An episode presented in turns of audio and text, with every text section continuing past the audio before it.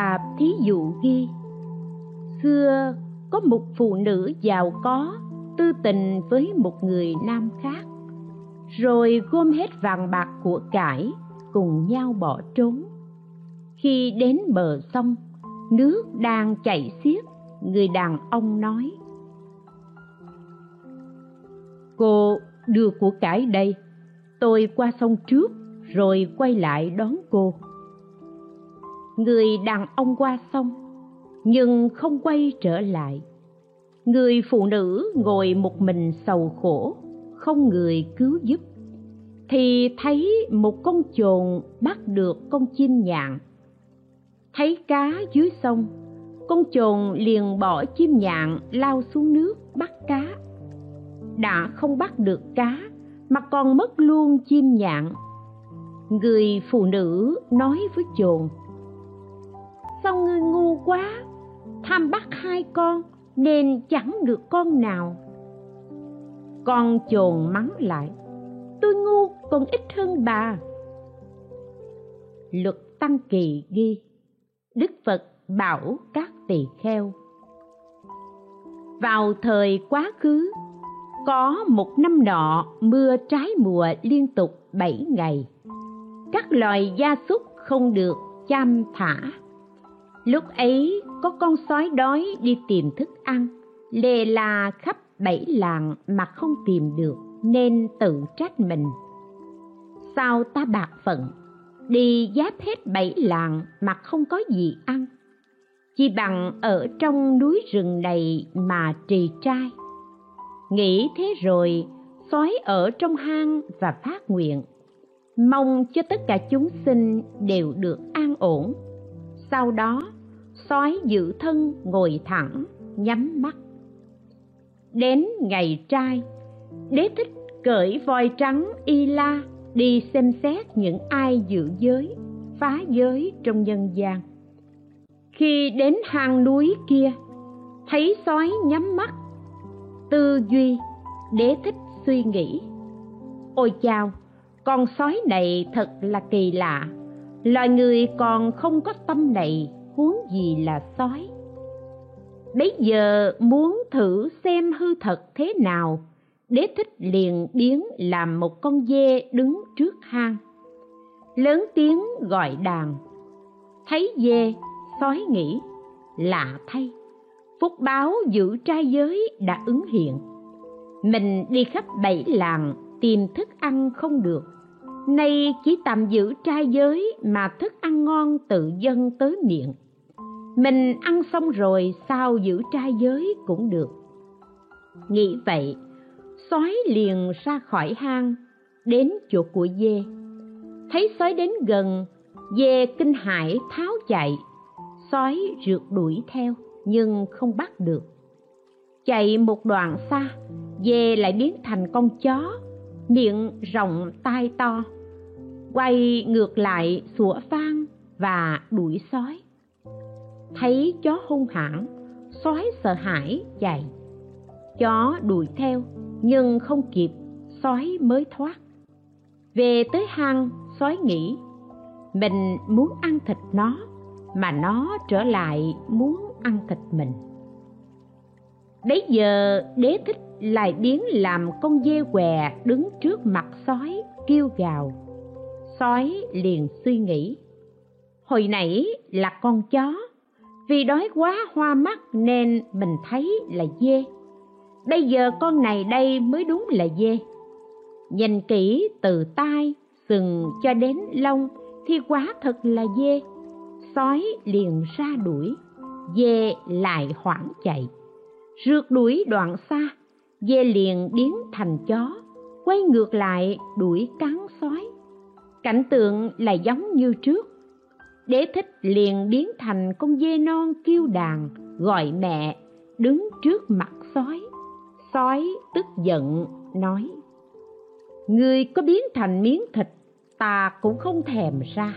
Huống là con dê non mà muốn lừa ta ư. Sói trở lại giữ trai giới, tĩnh tâm, tư duy như trước. Khi ấy đế thích biết tâm niệm sói giữ trai giới, nhưng vẫn biến làm dê non, đứng trước mặt sói. Lúc ấy, sói liền nói kệ, nếu đúng thật là dê còn chẳng muốn bước ra. Huống chỉ là giả dạng, dọa ta sợ như trước.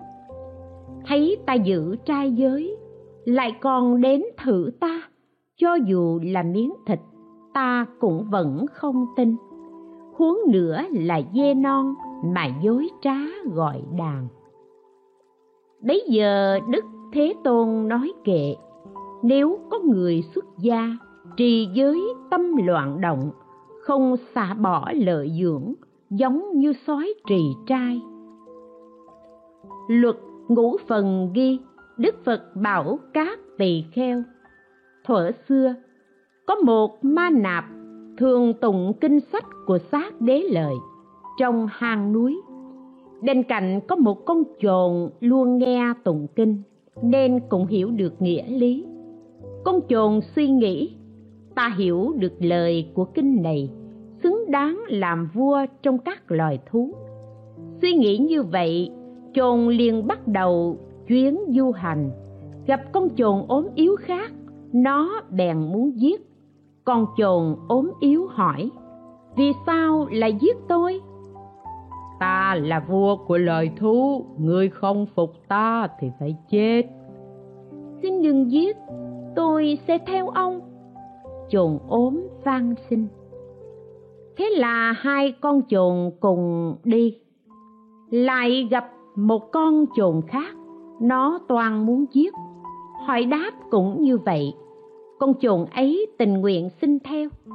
Cứ như vậy, chồn ta lần lượt thu phục hết tất cả loài chồn, rồi dẫn bị chồn đi thu phục hết tất cả voi, lại dẫn đàn voi đi thu phục hết tất cả hổ, lại dẫn đàn hổ đi thu phục hết tất cả sư tử, cuối cùng được làm vua. Khi làm vua rồi, nó suy nghĩ nay ta làm vua trong các loài thú. Chẳng lẽ lấy thú làm vợ? Bấy giờ nó cởi voi trắng, dẫn vô số đàn thú bao vây quanh ca di đến mấy nghìn vòng. Nhà vua sai sứ hỏi, tại sao đàn thú các ngươi làm như thế? Chồn trả lời, ta là vua loài thú phải cưới con gái nhà vua. Nếu gái cho ta thì tốt, bằng không thì ta sẽ diệt nước của ngươi. Xứ về tâu như vậy, nhà vua triệu tập quần thần cùng bàn. Chỉ có một vị đại thần không đồng ý, còn tất cả đều cho là nên gả. Vì sao? Hiện nay cả nước chỉ nhờ vào voi, ngựa để chiến đấu nhưng chúng lại có sư tử. Voi ngựa nghe tiếng sư tử, ắt kinh hoàng té ngã. Nếu đánh, ắt bị loài thú ấy tiêu diệt. Tiếc gì một người con gái mà mất cả quốc gia. Bấy giờ một đại thần thông thái tâu vua. Từ xưa tới giờ, thần chưa từng nghe con gái của vua lại gả cho xuất sinh. Tuy là ngu muội nhưng thần sẽ giết được con chồn này, khiến cho các đàn thú bỏ chạy tan nát. Nhà vua hỏi, kế sách như thế nào? Đại thần đáp, chỉ cần đại vương hẹn ngày chiến, trước đến gặp con chồn kia, đưa yêu sách, xin cho sư tử đánh trước, rống sao. Chúng cho rằng ta sợ nên chắc chắn sẽ bảo sư tử rống trước, đánh sau. đến ngày giao chiến, đại vương ban sắc lệnh cho người và gia súc trong thành đều bịt tai. Nhà vua áp dụng phương kế này, ra lệnh cho sứ giả đưa chiến thư và yêu sách. Đến ngày giao chiến, vua lại sai đưa thư yêu cầu lần nữa rồi mới xuất quân. Lúc cánh quân tiên phong sắp giao chiến con chồn quả nhiên cho sư tử rống trước. Chồn nghe tiếng rống vang trời của sư tử, tim vợ thành bảy mảnh. Từ lưng voi rơi xuống đất, cả đàn thú kia đồng loạt bỏ chạy. Từ câu chuyện này, đức phật nói kệ, chồn kia rất kiêu mạn, muốn tìm cầu vợ đẹp, liền đến thành ca di tự xưng là vua thú người kiêu mạng cũng thế, ưa thống lãnh đồ chúng. Tại nước ma kiệt đà, tự xưng là pháp chủ. Vua ca di bấy giờ chính là ta. Còn vị đại thần thông minh là xá lợi phất. Con chồn kia chính là điều đạt. Đức phật bảo các tỳ kheo, xưa kia, điều đạt đã dối làm quyến thuộc ngày nay cũng như vậy. Đức phật nói kệ, cùng thiện dễ tụ hội, thiện ác thật khó thân. Cùng ác dễ tụ hội, ác thiện cũng khó gần. Kinh phật bản hành ghi, bấy giờ đức phật bảo các tỳ kheo, ta nhớ thuở xưa có một dòng sông tên ba lợi gia đa lúc ấy, bên bờ sông có một người làm nghề kết tràng hoa và là chủ của một khu vườn bên cạnh con sông. Một hôm, có con rùa từ sông nổi lên, đến vườn hoa tìm thức ăn. Rùa đi đến đâu thì cỏ hoa đều bị phá nát. Thấy rùa phá hoa, ông chủ bắt nhốt. Trong cái giỏ tre định mang về làm thịt. Rùa suy nghĩ, làm sao thoát được nạn này? Tìm cách nào để gạt ông chủ vườn? Nghĩ xong, rùa liền nói, tôi từ nước lên, thân lắm buồn. Ông dẹp hoa đi, rửa thân tôi. Thân này vấy buồn thật nhơ nhớp, sợ làm bận hết giỏ và hoa. Bấy giờ, ông chủ vườn nghĩ tốt quá. Con rùa này khéo chỉ bày cho ta. Này, ta nên nghe theo, tắm rửa cho nó để buồn không bẩn giỏ hoa. Nghĩ vậy, ông ta đem con rùa xuống sông để rửa. Ông lấy rùa ra khỏi giỏ, đặt lên tảng đá, rồi múc nước định rửa. Lúc ấy, rùa ta dồn hết sức, lao mình xuống nước. Thấy vậy, ông thợ kết tràng hoa nói, lạ quá con rùa này có thể gạt ta như thế. Nay ta phải gạt nó lên bờ. Ông liền nói kệ, rùa ngoan, hãy lắng nghe lời ta. Cùng ngươi quen biết đã lâu mà. Ta kết vòng hoa tặng ngươi đó. Về gặp người thân, vui lắm à. Nghe vậy, rùa suy nghĩ.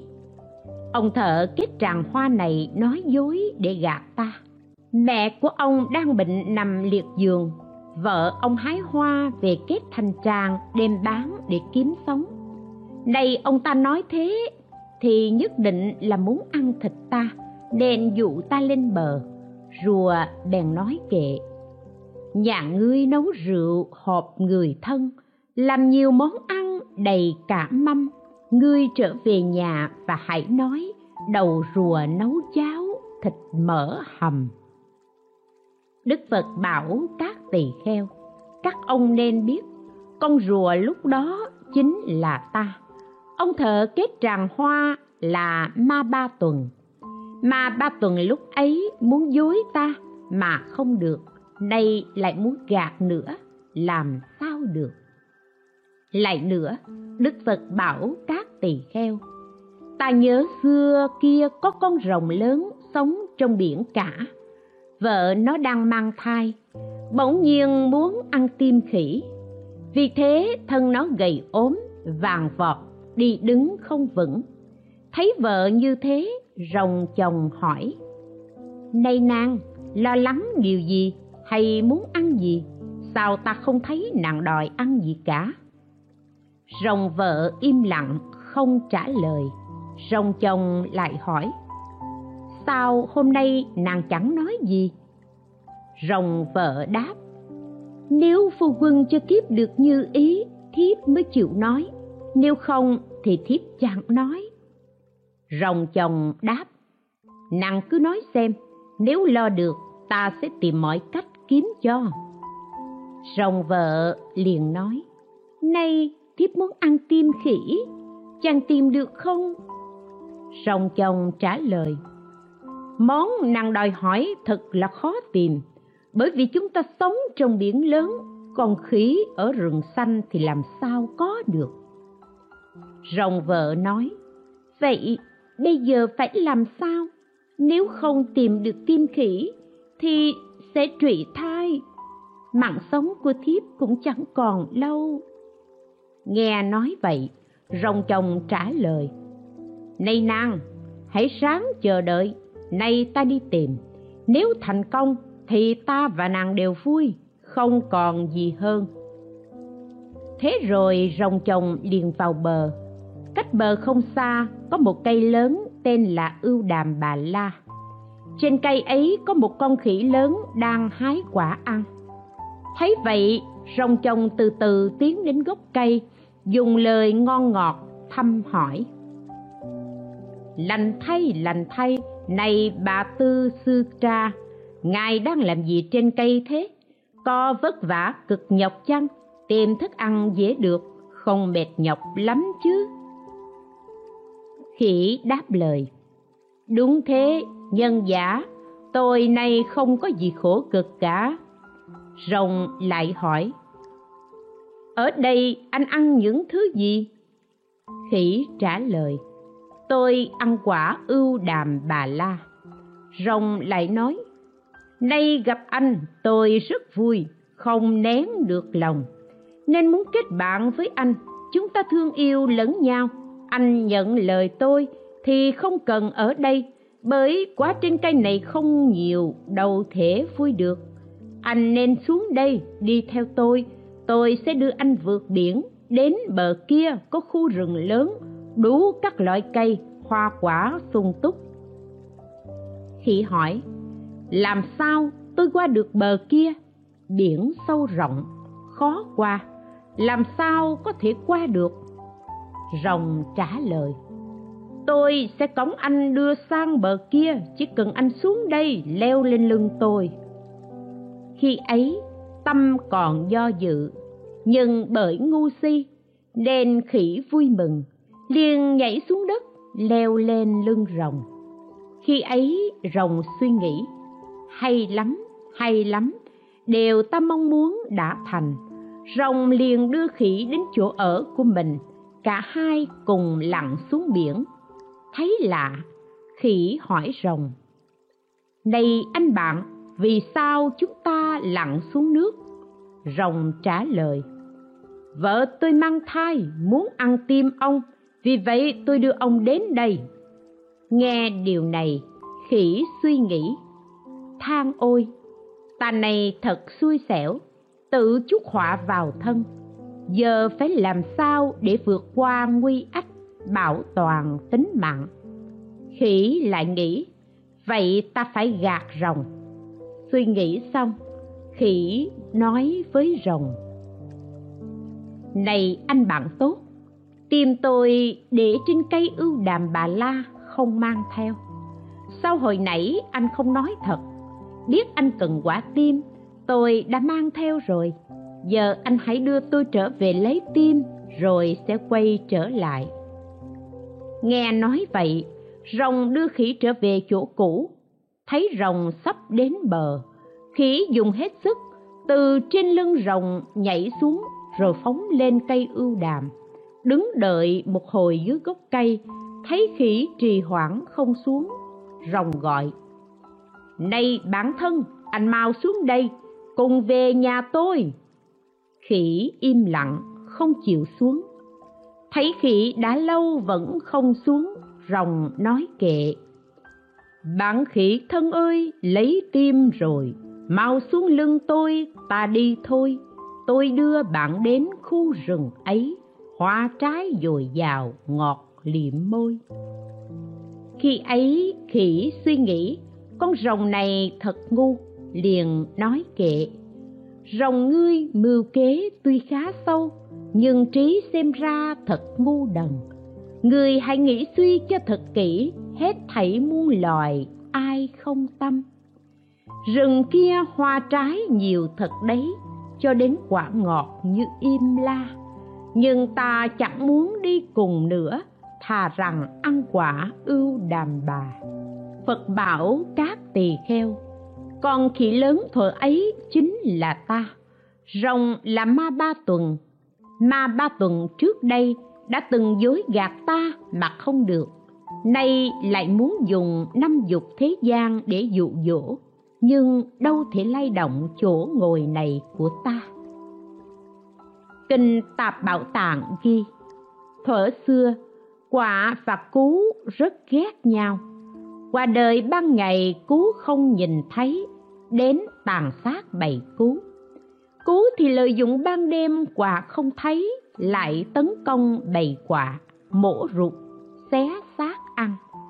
Như vậy, kẻ này sợ ngày, kẻ kia sợ đêm, kéo dài mãi như thế bây giờ có một con quạ thông minh nói với bầy quạ, chúng ta và loài cú đã kết thù hận, không mong gì hòa giải.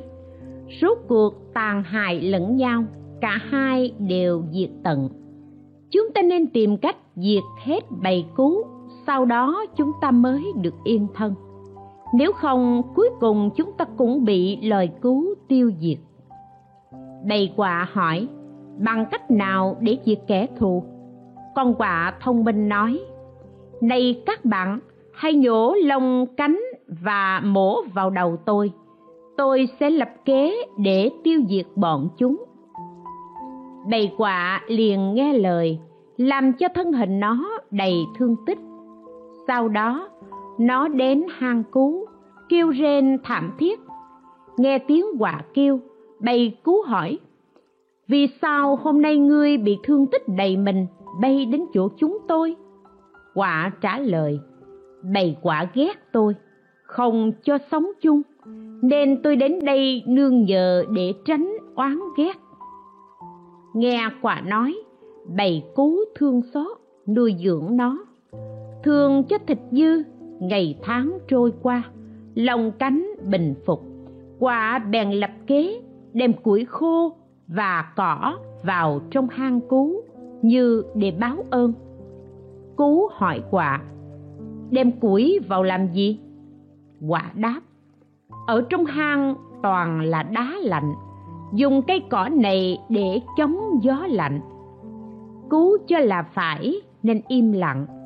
Từ đó quả cứ tha vào hang hoặc giả dạng báo ơn nuôi dưỡng.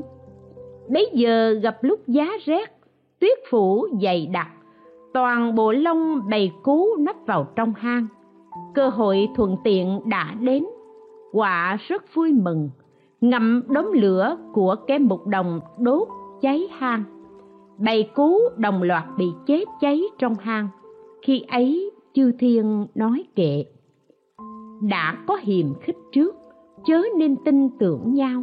Như quả dối thân thiện, thiêu chết bầy cú kia. Lục độ tập kinh ghi, ngày xưa, lúc bồ tát làm vua loài khổng tước, có năm trăm chim vợ, nhưng đều bỏ, lại lấy thanh tước làm vợ.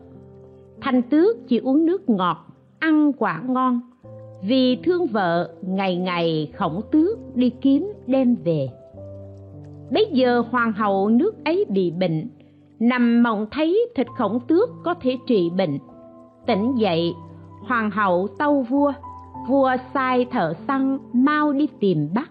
Hoàng hậu nói, ai bắt được khổng tước, ta sẽ gả con gái út và thưởng cho một nghìn cân vàng. Các thợ săn trong nước chia nhau đi tìm. Thấy khổng tước thường từ chỗ thanh tước bay đến lấy thức ăn. Họ liền dùng mật trộn với gạo rang, bôi khắp thân cây. Khổng tước bèn lấy đem về cho vợ. Hôm sau, thợ săn lại bôi lên người, rồi ngồi đợi. Khổng tước đến lấy thì bị bắt.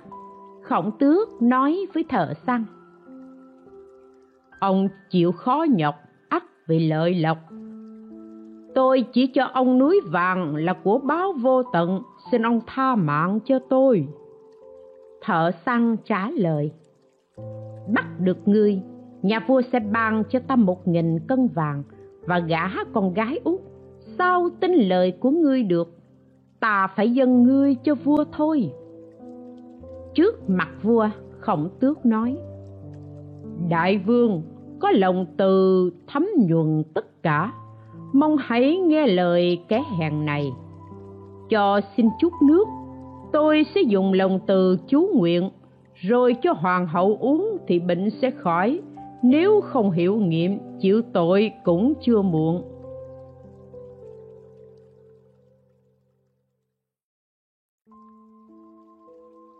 Vua thuần theo, hoàng hậu uống vào, bệnh tật đều lành, dung nhan diễm lệ mọi người trong cung cũng như thế. Cả nước khen vua lòng từ rộng lớn, không giết khổng tước để trị bệnh cho mọi người. Khổng tước nói, xin được ngâm mình vào hồ lớn và chú nguyện vào nước ấy để khắp cả muôn dân ai có bệnh đều được trị lành. Nếu sợ dối gạt thì hãy lấy gậy đánh vào thân tôi. Vua nói, được khổng tước chú nguyện rồi, người dân uống nước đều được khỏe mạnh. Điếc thì nghe được, kẻ mù nhìn thấy, câm thì nói được chân què được thẳng. Các bệnh đều hết, hoàng hậu lành bệnh, người dân trong nước cũng hết bệnh. Bấy giờ vua không có ý hại khổng tước. Biết rõ điều đó, khổng tước đến trình bày nhờ ơn vua tha mạng, tôi cứu sống mọi người cả nước. Báo đáp xong, xin được lui về. Vua nói, được. Khổng tước liền vỗ cánh bay thẳng lên cây, lại nói với vua, trong thiên hạ có ba người ngu. Vua hỏi, là những người nào? Khổng tước nói, một là tôi, hai là thợ săn ba là vua. Vua nói, ngươi hãy giải thích. Khổng tước nói, giới trọng của chư phật cho sắc đẹp là lửa dữ, thiêu thân mất mạng đều là do ham muốn sắc đẹp. Tôi bỏ năm trăm chim vợ ngày đêm hầu hạ vì thích thanh tước. Tìm thức ăn cung cấp cho nó như kẻ đầy tớ nên bị xa lưới nguy hại đến thân mạng, đó là tôi ngu. Thợ săn ngu là tôi thành thật muốn đổi mạng bằng cả núi vàng, mà kẻ kia lại bỏ của báo vô tận, tin lời hư dối của phu nhân, mong cưới công chúa làm vợ. Xét người đời cuồng ngu đều giống như vậy, bỏ lời răng chân thành của phật, mà tin lời dối trá của quỷ mị, vui trong rượu chè dâm loạn hoặc chịu họa tan nhà nát cửa, hoặc chết đọa vào thái sơn, chịu khổ vô cùng. Sau trở lại làm người như chim không cánh muốn bay lên trời, há chẳng khó sao? Phụ nữ mê hoặc, ví như yêu quái, khiến cho mất nước hại thân. Mà người ngu lại xem trọng, muôn lời không một câu thành thật, mà thở săn lại tin theo. Còn nhà vua được thuốc trời, chứa lành bệnh cho muôn dân, các độc đều hết. Dùng nhàn như hoa, lớn nhỏ đều vui mừng, mà vua lại thả đi. Đây gọi là vua ngu.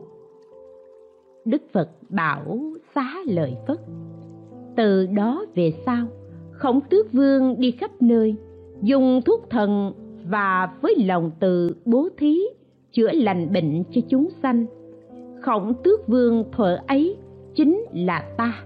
Quốc vương là xá lợi phất, thợ săn là điều đạt hoàng hậu là vợ điều đạt bồ tát có lòng từ và trí tuệ ba la mật đã thực hành bố thí như vậy. Kinh tạp bảo tạng ghi đức phật bảo, thời, vào thời quá khứ trong một ao sen kia có rất nhiều loài chim nước cư ngụ. Trong đó cũng có một con chim xíu. Nó bước đi một cách thảnh thơi. Các chim khác đều nói, chim này đi đứng an tường, không quấy nhiễu loài thủy tộc. Khi ấy, ngỗng trắng nói kệ, cất bước đi thông thả, tiếng hót thật dịu êm, lừa dối cả thế gian, ai chẳng biết xảo trá chim xíu đáp. Sao nói như vậy? Chúng ta kết bạn với nhau đi. Ngỗng trắng trả lời. Tôi biết anh dối trá, quyết không kết bạn thân. Đức phật bảo, tỳ kheo nên biết, ngỗng trắng bấy giờ chính là ta. Chim xíu thuở ấy nay là đề bà đạt đa. Kinh tạp bảo tạng ghi, đức phật dạy, vào thời quá khứ bên dãy tuyết sơn, có một gà rừng chúa, mông nó đỏ rực, toàn thân màu trắng. Có đàn gà tùy tùng rất đông, gà chúa nói với cả đàn, các ngươi nên xa rời thành ấp, xóm làng, chớ để dân chúng bắt ăn thịt. Chúng ta bị nhiều kẻ oán ghét, phải cẩn thận, tự bảo vệ. Khi ấy, trong xóm có một con mèo biết núi kia có gà, nó liền đến, đi chậm rãi nơi gốc cây, mặt cúi xuống nói với gà chúa, tôi là vợ anh anh là chồng tôi, thân anh đoan chính, đáng yêu đầu có mồng đỏ, thân thể toàn trắng. Tôi đến đây để cùng anh an hưởng thú vui. Gà chúa liền nói kệ, mèo kia mắt vàng lòi ngu si lòng muốn ăn thịt chẳng ngại chi. Chưa thấy cô vợ nào như thế mà chồng sống thọ chẳng hiểm nguy. Gà chúa bấy giờ chính là ta. Con mèo thuở ấy là đề bà đạt đa. Ngày xưa, đề bà đạt đa đã từng dụ gạt ta. Nay cũng lại như thế để chia rẽ đồ chúng của ta. Bài kệ tổng kết. Lòng gian dối ngu si khiến người tin không nghi, giả hiện làm thân thiện vợ nhận nương tựa nhau. Ngoài thân trong ngần ngại, sớm tối giết lẫn nhau. Nếu ở chung lâu ngày, mới biết rõ mối nguy. thank you